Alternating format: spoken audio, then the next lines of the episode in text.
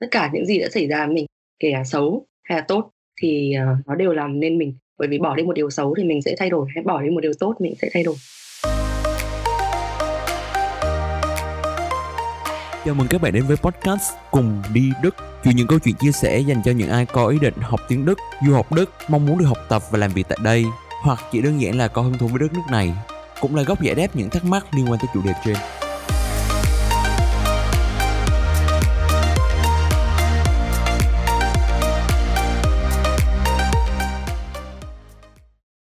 Xin chào mừng mọi người đến với tập tiếp theo của podcast Cùng đi Đức. Và như đã giới thiệu tuần trước thì khách mời tuần này của bọn mình sẽ là chị Nam Phương. Hiện chị Phương đang học ngành truyền thông ở Hamburg. Chị Phương vừa là một người cầm bút vừa là một người cầm máy. Và thông qua đó chị đã chia sẻ rất nhiều suy nghĩ rất nhiều trăn trở tuổi trẻ trong quá trình trải nghiệm và khám phá thế giới mới bên ngoài cũng như thế giới nội tâm sâu bên trong mình. Và ngày hôm nay Hôn cảm thấy rất may mắn khi được cùng trò chuyện với chị Phương về những khía cạnh, những góc nhìn đầy suy tư tuổi trẻ ấy. Và bây giờ thì bọn mình sẽ cùng nhau đến với phần chính của tập podcast ngày hôm nay nhé.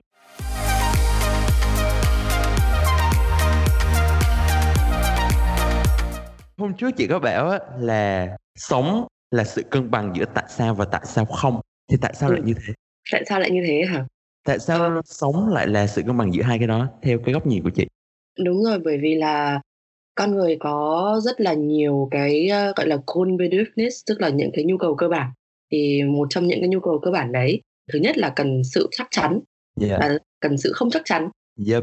chắc chắn là gì? Chắc chắn là biết là nhiệm vụ của mình trong xã hội này là gì. Biết được là nếu mà ngày mai mình ngủ dậy mình sẽ phải làm cái gì. Đây những cái điều mà gọi là để cho mình cảm thấy là có một cái phương hướng nhất định trong cuộc sống cái đấy là cái ai cũng cần. Nhưng mà yeah. cả cái không chắc chắn nữa. Không chắc chắn là cái gì? Là những cái chuyến du lịch là những điều bất ngờ là những thứ mà làm cho mình gọi là thoát ra được khỏi cái cuộc sống bình thường ấy. Kiểu tìm cho mình cảm hứng cho mình cảm xúc mới này nọ. Đó đấy là những thứ không chắc chắn. Thì nó là hai thứ rất là đối lập nhau nhưng mà là thứ mà con người đều cần. Thế nên ừ. chị nói rằng là cuộc sống là sự cân bằng giữa tại sao tức là cần sự chắc chắn và tại sao yeah. không là cần sự không chắc chắn là vì thế. Bởi vì nếu như mà mình chỉ làm những việc mình cảm thấy thoải mái để làm thì lâu dần nó sẽ rất là nhàm chán. Nhưng mà nếu như lúc nào mình cũng theo đuổi những cái trải nghiệm mới mình thử những điều mới thì đến lúc đấy mình sẽ mất phương hướng bởi vì mình không biết là rốt cuộc là mình đang đi đâu mình đang làm gì. Đấy. À. Là điều cần phải cân bằng. Dạ cái chữ cân bằng là một chữ mà mình em nghĩ là mình rất khó định nghĩa. Cái Đúng đó dần dựa như là mình phải cảm nhận về nó thôi chứ thế nào là cân bằng thì mình cũng không thực sự là nói nói ra được. Bao nhiêu à. phần là tại sao bao nhiêu phần tại sao không ba bảy năm năm bốn sáu nói ờ vì những người hướng ngoại chẳng hạn thì có khi họ cần nhiều tại sao không hơn? Họ cần nhiều uh, mối quan hệ mới cần nhiều trải nghiệm. Còn những người mà hướng nội chẳng hạn thì họ khó thích nghi với sự thay đổi hơn chẳng hạn thì họ cần nhiều tại sao? Tức là cần nhiều uh, những cái điều mà họ chắc chắn là nó sẽ không làm họ cảm thấy uh, không thoải mái. Đó chị nghĩ thế. Dạ, nhưng mà đối với bản thân chị thì khi nào chị biết đó là một cái điểm cân bằng ừ. cho chính mình rồi? chị là một người khá là hướng nội, thế nên là chị cần uh, cần nhiều tại sao hơn. Nhưng mà cũng may, chị nghĩ đấy cũng là lý do vì sao mà chị cảm thấy hợp khi mà sống ở Đức.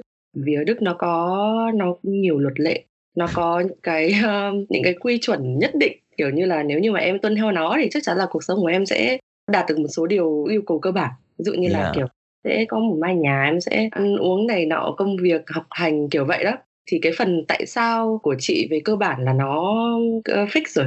Chị không cần phải thay đổi nhiều. Thế nên là đối với chị cân bằng là khi mà chị sẵn sàng để thử những điều mới. Yeah. ừ. thế nên là thường chị không nhớ lâu không dùng instagram nhưng mà hình như bây giờ instagram của chị vẫn để cái profile là cái câu pourquoi pas câu tiếng pháp. Tức là tại sao câu không? đó có nghĩa là gì? À, tại sao không? Ờ đó thì đấy là kiểu chị lúc nào cũng nhắc mình là ừ kiểu cái gì mình cũng chắc chắn rồi ấy. Thế thì tại sao không thử những cái mới nếu như mà chị còn có cái cảm hứng và chị còn cảm thấy sẵn sàng để thử những cái điều mới thì chị biết đấy là cuộc sống chị đang cân bằng. Bởi vì những cái uh, chắc chắn là nó đã nó vẫn đang ổn á như vậy. Dạ. Yeah. trong một bài viết gần đây chị bảo là một trong những cái mà chị học được lớn nhất trong năm nay đấy là sự thay đổi. Thì đó cũng là một phần trong cái tạo sao không mà chị vừa kể về. Chính xác chính xác chị cũng có nói trong cái bài viết đấy luôn đó là chị đang hướng tới việc có nhiều mental clarity tức là sự rõ ràng về mặt tâm trí chị đã và đang thực hiện nó như thế nào để mà có được nhiều cái mental clarity ừ.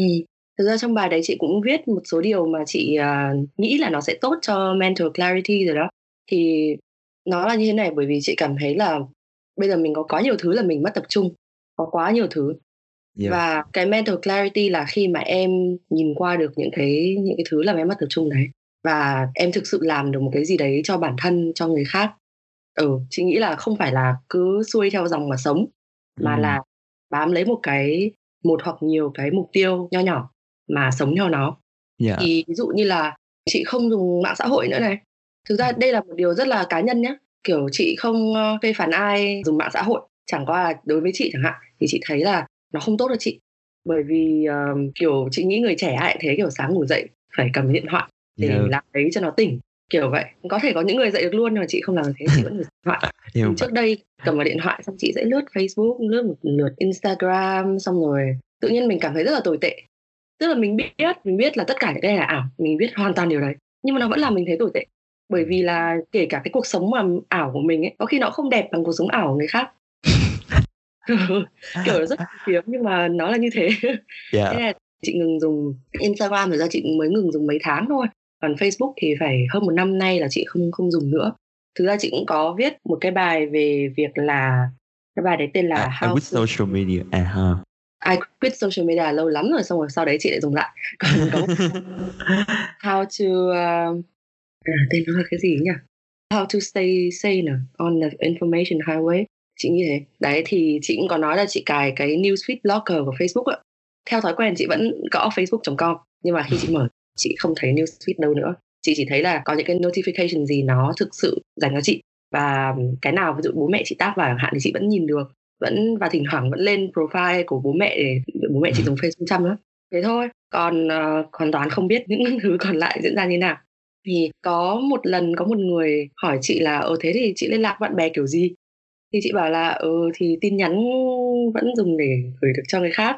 Rồi khi mình gặp bạn bè thì thay vì mình nói những chuyện phù phiếm thì mình có thể kể cho nhau về những việc mà mình đã làm trong khoảng thời gian mình chưa gặp nhau. Thì cái đấy là một phần cho mình mental clarity tức là mình uh, nói về những điều thực sự có ý nghĩa. Chứ không phải là kiểu đứa này trên mạng hôm qua làm gì rồi dạo này có cái hot trend gì kiểu kiểu vậy. Đó yeah. đấy là một phần của mental clarity. Uh, còn gì nữa nhỉ? Ví dụ như là về uh, ăn uống hạn chế độ dinh dưỡng thì không biết là sau này em có gặp phải không? Nhưng mà ở Việt Nam á chị không có vấn đề gì với cả ăn uống à yeah. nhưng khi mà sang Đức chị sang đến bây giờ là 4 năm thì uh, cách đây 2 năm bà bắt đầu thấy những dấu hiệu đầu tiên của dị ứng và gọi là Lebensmittel intolerance là dị ứng thực phẩm ạ kiểu vậy yeah. ừ thế nên là giờ chị uh, không ăn được các sản phẩm từ sữa nữa này rồi là có những thứ mà những cái món ăn mà nó nhiều histamine ở trong đó histamine là một cái một cái chất mà làm cho em dị ứng á kiểu khi yeah. mà cơ thể em cảm thấy là không phù hợp với cả một cái đồ ăn hoặc một cái uh, yếu tố nào đó trong môi trường á thì nó sẽ tiết ra histamine để bảo vệ cơ thể em nhưng mà nó làm cho em có các cái triệu chứng của dị ứng. Thì chị không có ăn được nhiều đồ có histamine. Nghe nó rất là kiểu first world problem ấy kiểu mà người ta kiểu người khác không có cái để mà ăn còn mình là không có được ăn một số thứ. Nhưng mà đấy từ khi sang Đức thì chị ấy bị. Thế nên bây giờ chị để ý rất là nhiều đến chế độ dinh dưỡng thì chị cũng quyết định là ăn chay bởi vì là thực sự là ăn chay làm cho mình thấy đầu óc nhẹ nhàng hơn và suy nghĩ tốt hơn rất là nhiều nhất là sau bữa ăn. Bởi vì oh, em lần cuối mà em ăn một bữa rất nhiều thịt ấy như kiểu bít tết hay là ở một bữa tối mà rất là nhiều thịt ạ sau đấy em cảm thấy nào no đúng không? Và kiểu cực kỳ no đi ăn đám cưới. Chính xác đó no và muốn ngủ đúng không? Muốn về nhà nằm xuống phải không? Dạ yeah, chờ chờ chờ đó, thì nếu chị ăn đồ rau chị không bị như vậy. Lúc nào chị cũng tỉnh táo em nghĩ là cái phần mà chị vừa kể nó nó có rất nhiều cái sự gắn kết về mặt cá nhân với em luôn ấy tức là em cũng không sử dụng Facebook em không có app Facebook. Cơ bản là bởi vì nó đã từng làm tổn thương em rất là nhiều. Mình rất dễ nói ra đừng so sánh bản thân mình với người khác. Nhưng bằng một cách nào đó khi mà em nhìn người khác trên newsfeed của mình em vẫn so sánh. Còn Instagram thì em lại không follow bạn bè gì cả em follow những cái mà em thấy thích. Nhưng mà những người đó rất xa mình nó không có một cái sự kết nối nào về mặt cá nhân hết. Thì nó không gây ảnh hưởng gì tới mình À chị thì một em tại vì Facebook là cái mà chị kiểu như like tùm lum rồi là quen biết một chút là chị add hết á tại vì chị nghĩ yeah. Dạ. nó cái mạng mở hơn á còn ừ. Instagram thì chị lại dùng để follow bạn bè thân thiết những người mà chị thực sự thích và chị muốn cho follow muốn muốn cho biết cuộc sống của chị như thế nào à người rất là nhiều ấy em ờ. nghĩ vậy tại vì instagram em không có một cái hình nào cả ừ. không phải em chỉ để coi khác thôi là thú vị còn cái góc nhìn của chị về mental clarity uh, với em có một cái giai đoạn nào đó trong quá khứ em đã từng định hình nó là chủ nghĩa tối giản á? Em cũng bắt đầu nghĩ tới việc là mọi thứ nó đều là yếu tố gây nhiễu và chỉ có một số ít thứ là thực sự quan trọng. Chỉ có một số ít suy nghĩ là thực sự quan trọng chỉ có một số ít mối quan hệ chỉ có một số ít đồ vật là thực sự quan trọng. Thành ra em mới bắt đầu kiểu dành thời gian của mình cho những thứ quan trọng hơn. Em bắt đầu nói không với những thứ ít quan trọng hơn.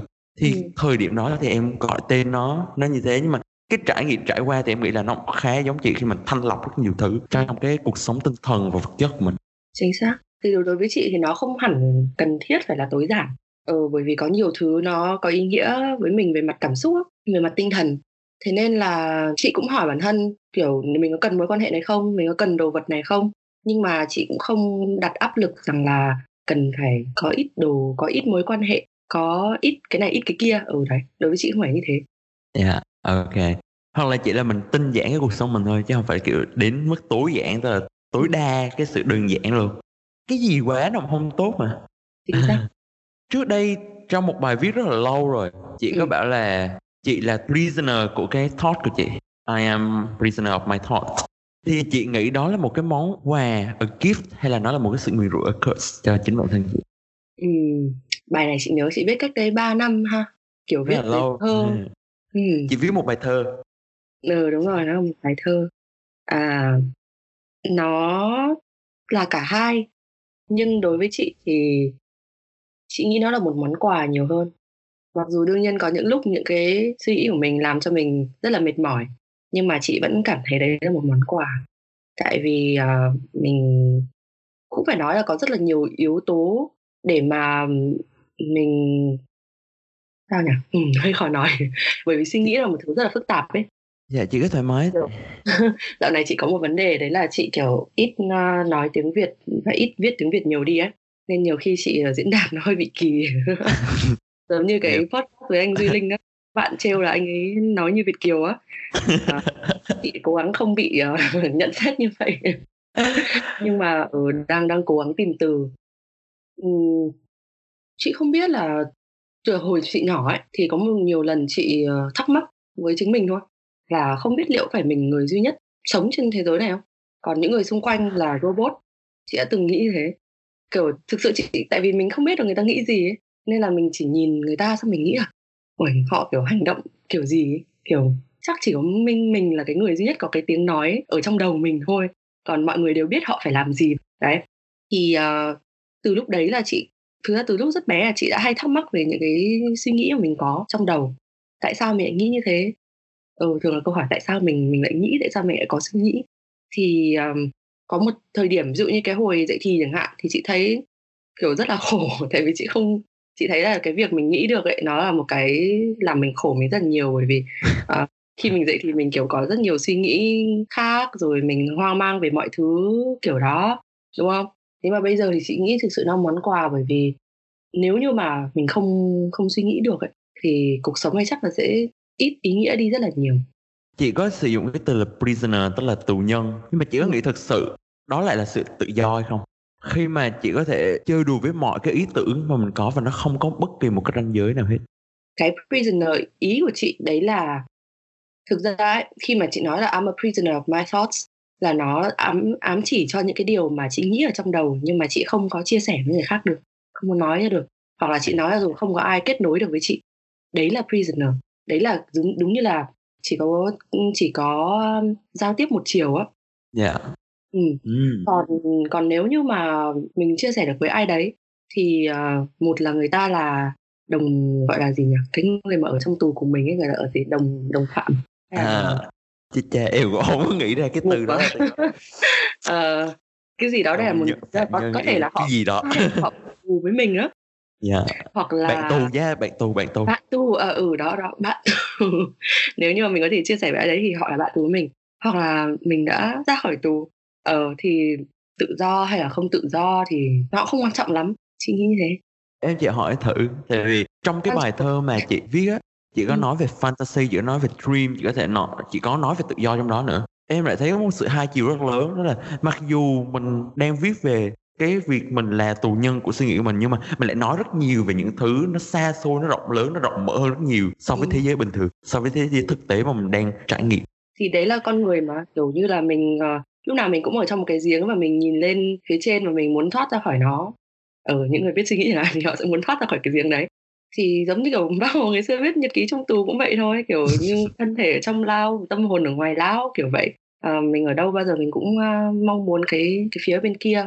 Bởi vì thực ra kể cả khi mà chị cảm thấy chị tự do với những suy nghĩ của chị chẳng hạn thì uh, có khi chị cũng cảm thấy choáng ngợp cảm thấy là những suy nghĩ này nó phức tạp nó cái chủ đề này nó quá lớn. Và mình tự nhiên mình muốn gạt đi mình muốn như là kiểu nghĩ về những điều tầm thường để cho đầu óc đỡ đỡ đau đầu nó cũng kiểu đấy em hiểu không? Khi mình tự do thì thực ra mình cũng muốn có một cái nhà tù nho nhỏ ở đây mình chui ở đấy mình trốn mình thấy an toàn. Tức là nó lại quay lại cái sự cân bằng giữa chắc chắn và không chắc chắn hồi nãy. Từ thực ra từ cân bằng nó là từ khóa kiểu cho tất cả mọi thứ đối với chị. Em nghĩ cho tất cả mọi người. Tức là em em em không dám áp đặt quan điểm nhưng mà một cách nào đó dù mình thì bằng cách này hay cách kia cuối cùng nó lại tìm tới sự cân bằng. Mà nó không phải là thế hệ bọn mình không mà ngay từ hàng ngàn năm từ khi con người bắt đầu nhận thức được thì người ta cố gắng cân bằng rồi. Lại một thứ nữa liên quan tới hai chiều và liên quan tới cân bằng. Chị đã từng viết á tất cả con người đều là intrinsically masochistic. Tức là về mặt bản năng chúng ta đều là những người uh, thích sự đau khổ. Và ừ. chúng ta cần những cái suy nghĩ tiêu cực để mà chúng ta có thể hình thành nên được những cái suy nghĩ tích cực. Và thông qua đó ta tìm ra được cái mục đích sống của mình. Ừ. thì chị có nghĩ là mọi người nên nói nhiều hơn về nỗi sợ của mình chắc chắn rồi chắc chắn đấy cũng là điều mà chị làm rất thường xuyên trên những cái bài blog của chị tức là cũng rất là lâu rồi có một uh, người em nhắn tin cho chị nói là chị ơi em cũng muốn viết blog nhưng mà em thấy sợ cái cảm giác mà mọi người biết được mình nghĩ gì cảm thấy uh, không thoải mái thì thì chị rất hiểu cảm giác đấy bởi vì đấy vẫn luôn là cảm giác mà chị có yeah. Dạ. và em mang những suy nghĩ của mình ra cho thế giới bên ngoài kể cả không có nhiều người đọc chăng nữa ừ kể cả chỉ có vài người đọc thì đấy cũng vẫn là những cái suy nghĩ và những nỗi sợ những cái điều không những cái gọi là điều không chắc chắn của em uh, mình phơi bày ra đấy cho thế giới thì chị thấy là lúc đầu thì nó làm mình sợ yeah. Dạ. nhưng mà xong rồi mình cảm thấy rất là đáng bởi vì ừ. sao vì là thực ra ai có nỗi sợ yeah. Dạ. ai cũng sợ hết thế nên uh, khi mà mình dám bước cái bước đầu tiên là mình chia sẻ về phía mình trước thì có nhiều người sẽ bước những bước tiếp theo. Và đấy là cái cách mà mình kết nối được với nhau. Giống như em... có một cái bài uh, hồi hè chị viết tên là tôi là ai á. Thì cái bài đó chị viết xong rồi chị là phân vân không biết có nên post không thì nó đối với chị nó rất là cá nhân. Thế nhưng mà cuối cùng chị nhắm mắt nhắm mũi chị post. Và sau đấy thì chị share lên Facebook để cho mọi người đọc được. Thì rất nhiều người vào comment và chị khá ngạc nhiên. Bởi chị không nghĩ rằng là hóa ra là có nhiều bạn mà thậm chí có cả người lớn nhé cô giáo của chị chẳng hạn cũng vào cũng bảo là ừ kiểu cũng cảm thấy kết nối được. Thì chị thì ừ. chị rất là ngạc nhiên luôn. Và đấy là một trải nghiệm rất hay. Em nghĩ là những cái giai đoạn khủng hoảng vì danh tính đó ai cũng trải qua cả. Nó sớm ừ. hay muộn hay là vào lúc nào hay là nó mạnh hay yếu thôi. Đối với nhiều người đấy là một điểm yếu bởi vì có nhiều người muốn có một cái hình ảnh gọi là mạnh mẽ biết mình làm gì trong cuộc sống. Thế là khi mà em nói là tôi lo về điều này tôi sợ về điều kia thì em sợ người khác lợi dụng mình. Em uh, sợ người ta nghĩ là mình kém cỏi kiểu vậy. Chị nghĩ có nhiều người nghĩ thế lắm. Dạ. Yeah. mà với góc nhìn cá nhân của em thì em nghĩ là à, thật ra nó lại ngược lại đó là những người thực sự mạnh mẽ thì người ta mới dám phơi bày cái điểm yếu của mình ra. Để người ta không cố gắng trở thành một ai khác người ta chấp nhận mình như chính mình người ta sống với điều đó. Tôi không hoàn hảo nhưng mà ok tôi không có sống giả tôi không có fake tôi là chính tôi. Phải rất mạnh mẽ người ta mới dám làm một cái điều mà đáng sợ như thế nên là em cực kỳ kiểu ngưỡng mộ khi mà chị trải lòng ra rất nhiều trên blog của mình suốt một chặng đường 4 năm vừa qua. Rất nhiều thứ để đọc. Em làm chị thấy lo lắng không? Tại vì thực ra ấy, chị chỉ nhớ cá vàng ấy. Ờ, nên là chị uh, viết ra xong thì thường chị cũng không nhớ lắm mình viết gì nữa. Thế nên chị mới phải viết để khi mà chị thì chị nhớ được là à ngày xưa mình gặp những vấn đề gì ngày xưa mình nghĩ cái gì mình cảm thấy gì. Đấy cũng là một cái một cái cho riêng chị ấy. Đấy nên về tự nhiên em mà chị thỉnh thoảng lắm chị mới đọc lại thôi. Dạ lại em cũng không có đọc hết đâu. Nhưng mà nói chung là em nghĩ là cái viết là cái cách mình bắt khoảng cách bắt suy nghĩ rất là tốt tại vì nó sẽ đi và nó sẽ đi luôn. Có những cái suy nghĩ mình đã từng rất tâm đắc sao bây giờ mình không nhớ nữa. Có những khoảnh khắc trôi qua rồi nó không ừ. bao giờ có lại. Nghĩ là sao Dạ. mình viết được? Hồi đó mình viết được cái đó. Sao nghe hay? Sao nghe hay? Ngưỡng mộ bản thân trong quá khứ.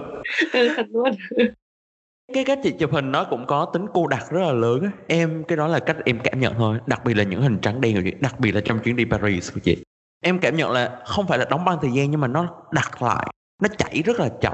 Tại vì khi mà em nhìn hình á trí tưởng tượng em vẫn bắt đầu tạo sự chuyển động cho những cái nhân vật trong một cái bức tranh đấy.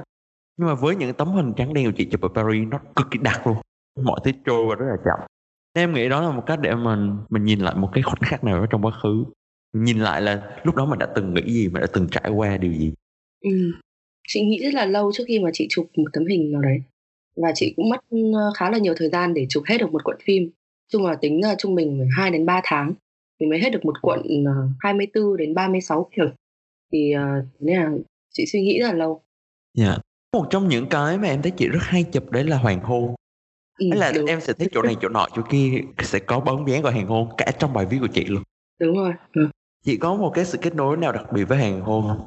Ừ, chị chị thì hay đùa là chị thích hoàng hôn bởi vì chị không dậy được sớm để ngắm bình minh. Đơn giản là vì thế thôi. À, cái này hợp lý. những cái lần hiếm hoi ấy, mà chị ngắm bình minh á chị thấy nó đẹp đẹp cực kỳ luôn. Và nó diễn ra lâu hơn là hoàng hôn nhiều. Kiểu như là nó cho mình nhiều thời gian để mình ngắm kiểu vậy á kiểu à nhưng mà có một cái điều mà chị nghĩ là không phải là chị được phép chọn mà là hoàng hôn nó đã tự chọn chị. Đấy là từ khi mà chị nhỏ đến giờ thì lúc nào căn phòng của chị cũng cửa sổ ra phía tây. Ờ, chị chưa bao giờ ở một cái phòng mà có cửa sổ hướng khác luôn luôn là phía tây từ lúc bé đến Hay giờ. thế. ờ vậy nên là chị suốt cả cuộc đời mình chị chỉ có ngắm hoàng hôn thôi. Chị không biết là bình minh trong mặt mũi như thế nào. Vẫn có một lần là- sớm đi ngó được đấy. thì đó nhưng mà hiếm lắm em ạ. Hiếm lắm Ờ, đấy thế nên là tự nhiên nó ăn sâu vào cái suy nghĩ của mình rồi Mà em nghĩ là hoàng hôn là một cái nó luôn hiện hiện nó gần như nếu mà trong mùa nắng nó diễn ra mỗi ngày mà không phải khi nào mình cũng dừng lại để mình ngắm nó. Tức là khi mà mình nhìn hoàng hôn mình thấy ủa nó vẫn luôn ở đây nhưng tại sao chẳng bao giờ mình mình chịu ngắm mình chịu trân trọng cái vẻ đẹp nó luôn ở bên cạnh như thế kiểu mình take nó for granted bởi vì nó Ừ. luôn ở đây ừ, với chị thì hoàng hôn nó hay nhắc chị về hai điều một cái điều tốt và một cái điều xấu cái tốt thì là cuối cùng thì à, đã đến giờ để nghỉ ngơi một ngày đã Ừ. kết thúc ừ. Ờ. bắt đầu hoàng hôn là đến tối là thời gian dành cho bản thân mình thế nhưng mà một cái điều xấu đấy là nó làm chị nhớ lại là cả ngày hôm nay chị đã làm được cái gì tại vì gì đã hết một ngày rồi à Đấy. đúng rồi cái Ừ. cảm giác muốn mình phải hoàn thành cái gì đó ờ, thế nên là khi mà nhìn hoàng hôn thì mình thì ờ, nó làm chị kiểu khựng lại một lúc ấy Dạ. để nghĩ chị có cảm thấy thú vị khi mà đọc lại hoặc xem lại những cái hình hoặc là những cái con chữ mình đã viết trước đây không? Tại chẳng hạn như em nhé em đọc khi mà chị viết về Giáng sinh năm 2017 với Giáng sinh năm 2019 nó là hai cái trạng thái khá là khác nhau. Ừ. chị Ừ. cảm thấy như thế nào khi mà chị đọc lại những thứ mà mình đã từng viết xem lại những hình mà mình đã từng chụp? Ừ, câu hỏi của em rất là à, đúng thời điểm. Bởi vì là cái, cái à, tuần vừa rồi là chị vừa mới dành thời gian để à, thực ra chị xem một cái video ở trên YouTube nói về một chị à, là mẹ có một đứa con á. Xong chị à, nói rằng là trong thời gian rảnh thì chị hay hay ngồi với con lật lại những cái album cũ và kể chuyện à, cho con nghe. Thì chị cũng nhớ ra là ừ mình có rất là nhiều ảnh. Thế nhưng mà ảnh của chị chị cất hết một cái hộp giày cũ và chị cất ở dưới gầm giường. Chị không chị ít lấy ra xem lắm thực sự là như thế. Thỉnh thoảng chị lên blog của chị chị coi lại ảnh. Nhưng mà không phải là chị xem lại tất cả những cái chị đã từng chụp ừ, chị xem sơ sơ thôi. Ừ, lướt lướt qua lại xem thôi. Thì thế là chị quyết định sau khi xem xong cái video ấy chị quyết định là đặt à, mấy cái quyển album giống như ở nhà mình hay có đó. Dạ. Quyển album to đùng xong rồi thứ tư vừa rồi là chị được nghỉ làm nghỉ học này. Chị ngồi ở nhà chị à, dành cả ngày để xếp những cái ảnh của chị vào trong mấy cái quyển album đấy. Thì à, thực sự là đấy đấy mới là lần đầu tiên mà chị xem lại tất cả những cái gì mình đã từng chụp kể từ khi mình bắt đầu chụp phim Dạ. là từ 2006 ờ và công nhận nó nó một trải nghiệm rất là hay mà chị nghĩ trong tương lai chị nên làm nhiều hơn. Bởi vì thực sự là mỗi một bức ảnh nó có một cái câu chuyện nằm ở đằng sau đấy. Đấy cũng là lý do mà chị ờ, chị tốn nhiều thời gian để quyết định chụp một cái gì đấy. Thì chỉ chính vì chị nghĩ nhiều trước khi chị chụp, thế nên là khi mà chị chụp xong rồi á, mình nhìn lại mình thấy, mình nhớ ra là, ồ, lúc đó mình đang nghĩ gì, lúc đó mình đang phân vân điều gì, tại sao mình lại quyết định chụp nó. Ờ thế là chị thấy rất là hay, nhưng chị không thường xuyên làm, nhưng chị nghĩ chị sẽ làm nhiều hơn dạ Ủa nhưng mà nếu mà chị nghĩ rất nhiều trước khi chụp như thế thì có những khoảnh khắc nó rất là bất ngờ chẳng hạn như cái hình ảnh con chim hiện tại vẫn đang à. làm banner ừ. chị. Làm sao để chị bắt được những khoảnh khắc đó? Thì uh, trước đấy chị đã nghĩ rất kỹ là chị sẽ muốn chụp một con chim. à, chị để sẵn máy như vậy rồi chị đợi nó bay quay chị chụp.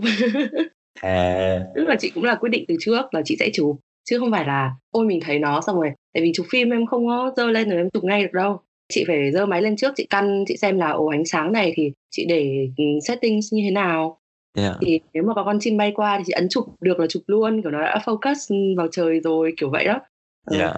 ừ, cũng right. phải có suy nghĩ trước hết chứ không có cái gì nó là thực ra ấy, dạo này chị uh, chụp bằng cái máy compact cái máy bé bé xíu xíu ấy đấy thì uh, dạo này chị hay chụp bằng máy đấy vì ở đợt này nói thật là chị tự nhiên chị bị hơi bị mất uh, mất kết nối với việc chụp phim á thế nên là chị uh, mua cái máy đó để thích gì dơ lên chụp luôn. Máy kiểu auto focus rồi nó có flash là em kiểu ấn một cái được luôn á. À. ừ. thì thì dạo này chụp rất là nhiều ảnh kiểu vậy. Nhưng mà đấy khi mà chụp kiểu như thế thì nó thực sự nó đúng là để kỷ niệm dành cho mình thôi. Chị muốn viết một cái bài một kể một câu chuyện hay là kể lại cái gì đấy liên quan đến những ảnh đấy? Chị là một người kiểu đã đã trải qua rất nhiều cái giai đoạn tinh thần khác nhau từ khi mà mình đi Đức trong cái cuộc sống mới như thế. À, chị cũng đã viết về rất nhiều có lúc này có lúc kia. Và em nghĩ những trải nghiệm từ góc nhìn từ những người đã trải qua điều đấy nó sẽ có giá trị rất lớn đối với những bạn sắp phải trải qua điều đấy chẳng hạn như khủng hoảng về mặt danh tính mà chị đã kể hoặc là trong những giai đoạn đổi mùa và chị cảm thấy buồn bởi ừ. vì mình đã từng có rất nhiều niềm vui với mùa hè nhưng mà giờ nó đã đi mất rồi thì mình có rất nhiều nỗi buồn. Thì trong những giai đoạn lên xuống như thế thì chị thường giải quyết nó như thế nào? Nếu mà không giải quyết thì mình trải qua như thế nào? Để mà mình không bị đi tới một cái mức cực đoan. Ừ. Thực ra đây là một câu hỏi mà đến bây giờ chị chưa chị vẫn chưa tìm được một cái đáp án chính xác nhất. Bởi vì uh, thực sự nó là cái điều mình không biết trước được ấy là yeah. mình không biết bao giờ mình sẽ buồn mình không biết bao giờ sẽ vui lại. Thế nên là cho đến giờ thì cái cách mà chị đối phó với cả những cái lúc như vậy thì chỉ là cố gắng và vượt qua nó đó và chờ đợi chờ đợi để xem bao giờ mình hết. Ừ. ừ. thực ra thì trước đây thì ờ, cái hồi mà chị ờ, tầm khoảng trong vòng 2 năm đầu khi sang Đức thì lý do lớn nhất mà khiến nó chị buồn thực ra là vì chị không có việc gì để làm. Thực ra là như thế như nhàn cư vi bất thiện ạ. Rảnh quá xong rồi nằm suy ừ. nghĩ xong rồi thấy tồi tệ kiểu vậy. Còn uh, sau thì uh, bây giờ buồn nó phức tạp hơn nó khó giải thích hơn. Nhưng mà mình vẫn phải làm mình vẫn hoàn thành những cái trách nhiệm của mình thôi mình vẫn phải đi làm mình vẫn đi học. Rồi mình về mình thích buồn thì buồn một chút mình lại thích buồn thì buồn. Ờ chị ờ chị xác định là kiểu như là kể cả chị có đang buồn thì cứ kệ nó đấy ấy rồi có một lúc nào đấy nó sẽ đi thôi chắc thế. Có một lúc nào nó sẽ ổn hơn nhưng mình không biết khi nào. Ừ. Nhưng tất nhiên đấy là cái loại nỗi buồn mà gọi là nó không gây ảnh hưởng đến cuộc sống của mình. Còn nếu như mà cảm thấy không muốn ra khỏi nhà không muốn thức dậy không muốn đi làm không có động lực học hành thì thực sự đấy là lúc phải phải suy nghĩ lại là vấn đề là gì và nếu như cần thiết thì đi tìm sự giúp đỡ. Bởi vì uh, chị cũng đã có lúc chị nghĩ là chị sẽ cần đến bác sĩ tâm lý vì đấy, thực ra đối với chị đấy không phải một điều tồi tệ kiểu như nam hay nghĩ là ôi bị đấy kiểu bị thần kinh ấy. kiểu như thế là fail quá rồi thế là kiểu như đã thất bại trong trong xã hội ấy nhưng yeah. chị không, thấy đấy là vấn đề bởi vì người ta được đào tạo để giúp mình và ít nhất là mình dám đối diện với cả cái những cái vấn đề của mình. Dạ. Yeah. Và từ đó em nghĩ là hầu như ai cũng có những cái băn khoăn trong mình cả quan trọng là mình có thể điều đó ra ngoài hay không thôi. Chính xác. Với những... Và nó rất khó để chia sẻ với gia đình hay bạn bè bởi vì ai cũng có những vấn đề của riêng họ ấy. Không phải ai cũng có cái khả năng và năng lượng để có thể chia sẻ với mình những cái để có thể ôm thêm những cái vấn đề cảm xúc của mình. Bởi vì cảm xúc là cái nếu mà em chia sẻ thì nó sẽ san sang cho người khác. Em nghĩ đấy thể là một trong những câu hỏi chốt lại đó là chị bảo là cái điểm cuối của mọi người rất là giống nhau và cái khác nhau của mọi người là cái vision against của mỗi người thì chị có đang hài lòng với vision against của mình trong hiện tại không? Chị có. Chị thấy rất là may mắn vì mình đã đưa ra những ờ, quyết định để khiến cho mình trở thành một người như ngày hôm nay.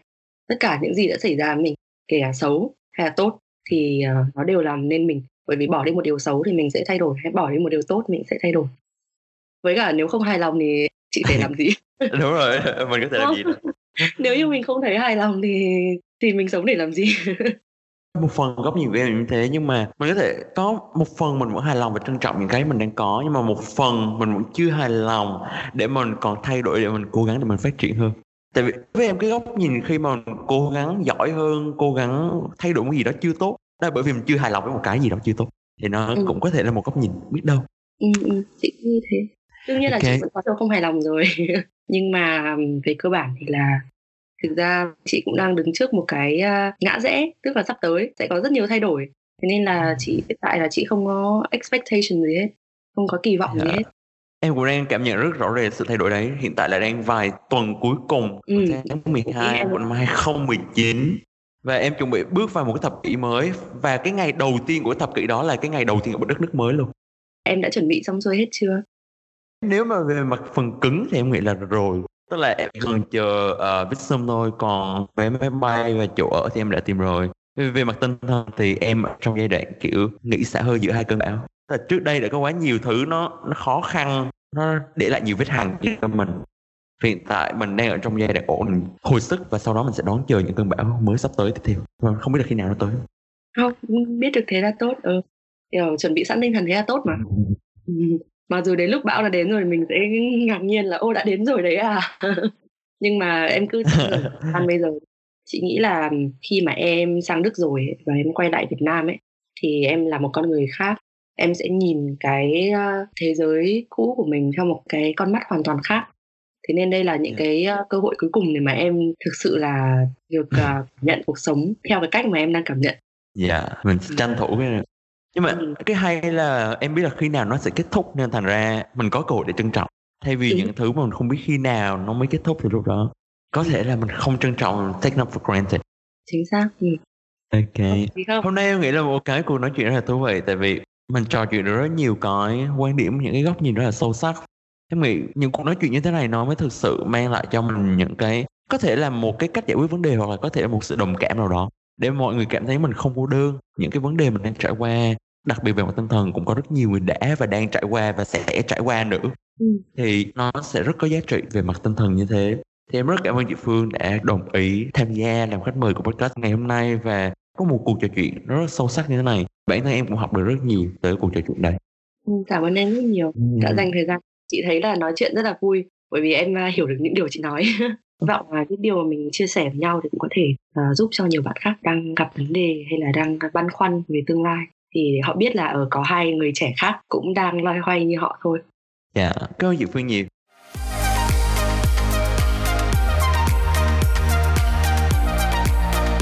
Và vậy là chúng ta đã đi hết tập podcast ngày hôm nay với chị Nam Phương. Nhưng như mình nghĩ đây là một tập podcast khá là sâu sắc khi mà hai chị em có dịp được trò chuyện với rất nhiều quan điểm, rất nhiều góc nhìn, rất nhiều cái suy tư mà có thể nhiều bạn trẻ khác cũng đang trăn trở và từ đó hy vọng là các bạn có thể tìm thấy được một cái ý tưởng cũng như một cái tiếng nói đồng cảm nào đó để giúp cho các bạn giải quyết được những vấn đề cá nhân trong cuộc sống của mình nếu các bạn có bất kỳ câu hỏi hay thắc mắc nào, các bạn cứ thoải mái nhắn tin cho bọn mình qua trang web dodgecomputer.com, fanpage hoặc là Instagram. Tuần tới bọn mình sẽ có một khách mời mới đó là chị Tú Nguyễn. Hiện tại chị Tú đang học tiến sĩ ngành y sinh ở Munster. Và như thường lệ, xin chào tạm biệt và hẹn gặp lại các bạn vào thứ ba tuần tới nhé.